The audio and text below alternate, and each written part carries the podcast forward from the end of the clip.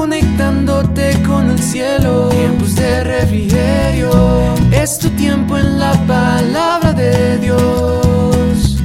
Muy buen día para todos y todas, espero se encuentren muy bien, que hayan empezado la semana con la mejor actitud, con la mejor disposición y hoy traigan un corazón dispuesto para recibir la palabra que Dios quiere sembrar en cada uno de sus corazones. Les invito a que donde ustedes estén inclinen su rostro y me acompañen a hacer esta oración para empezar este tiempo devocional con Dios.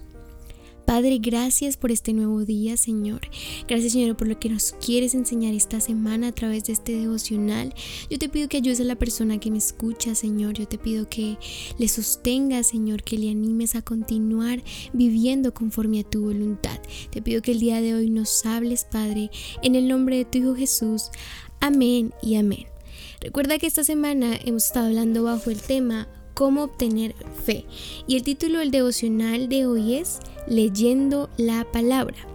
Y primero quiero que leamos Romanos 10:17 que dice lo siguiente. Así que la fe viene por oír, es decir, por oír la buena noticia acerca de Cristo.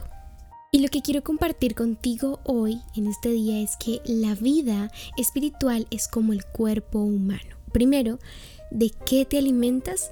Me gustaría que leyéramos Juan 6:35 que dice lo siguiente. Jesús le respondió, Yo soy el pan de vida, el que viene a mí nunca volverá a tener hambre, el que cree en mí no tendrá sed jamás.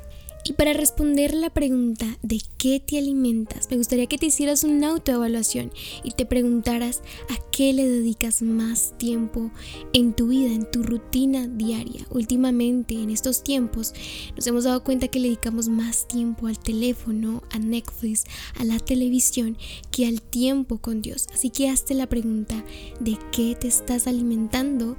Y segundo, me gustaría hacerte la pregunta, ¿la comida que consumes es saludable y me gustaría que leyéramos segunda de Timoteo 3, 16 al 17 que dice, Toda la escritura es inspirada por Dios y es útil para enseñarnos lo que es verdad y para hacernos ver lo que está mal en nuestra vida. Nos corrige cuando estamos equivocados y nos enseña a hacer lo correcto. Dios la usa para preparar y capacitar a su pueblo para que haga toda buena obra. Si nos damos cuenta, aquí Dios nos está respondiendo la pregunta de qué nos estamos alimentando. ¿Es saludable o no lo es? Pues la palabra es lo más saludable para nuestro espíritu y nuestra alma.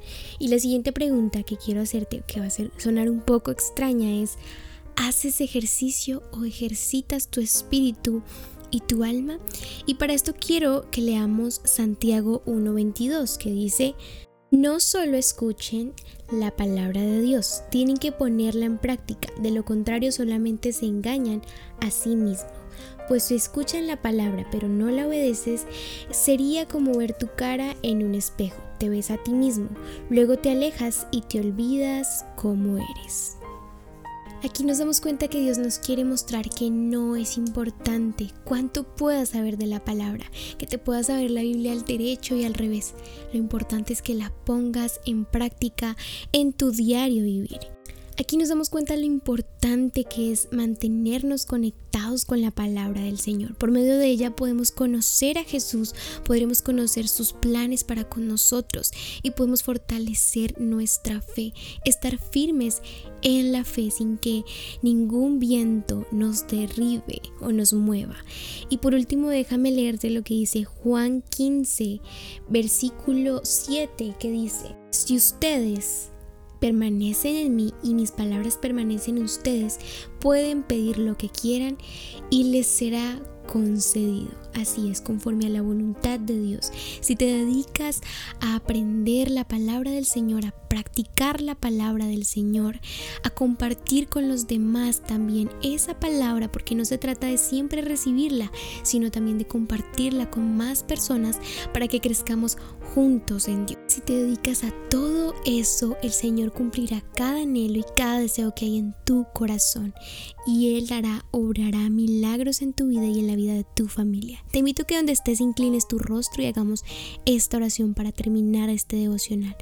Padre, gracias por este día, Señor. Gracias por tu amor, por tu voluntad, por tu palabra y tus consejos que renuevan nuestras fuerzas y nos ayudan a caminar junto a ti, Señor, a caminar contigo en esta tierra, Señor. Te pido que nos ayudes en cualquier dificultad, adversidad nuevamente, Señor, y que también ayúdanos a, poner en práctica tu palabra y alimentarnos día a día de ella para fortalecer nuestra fe.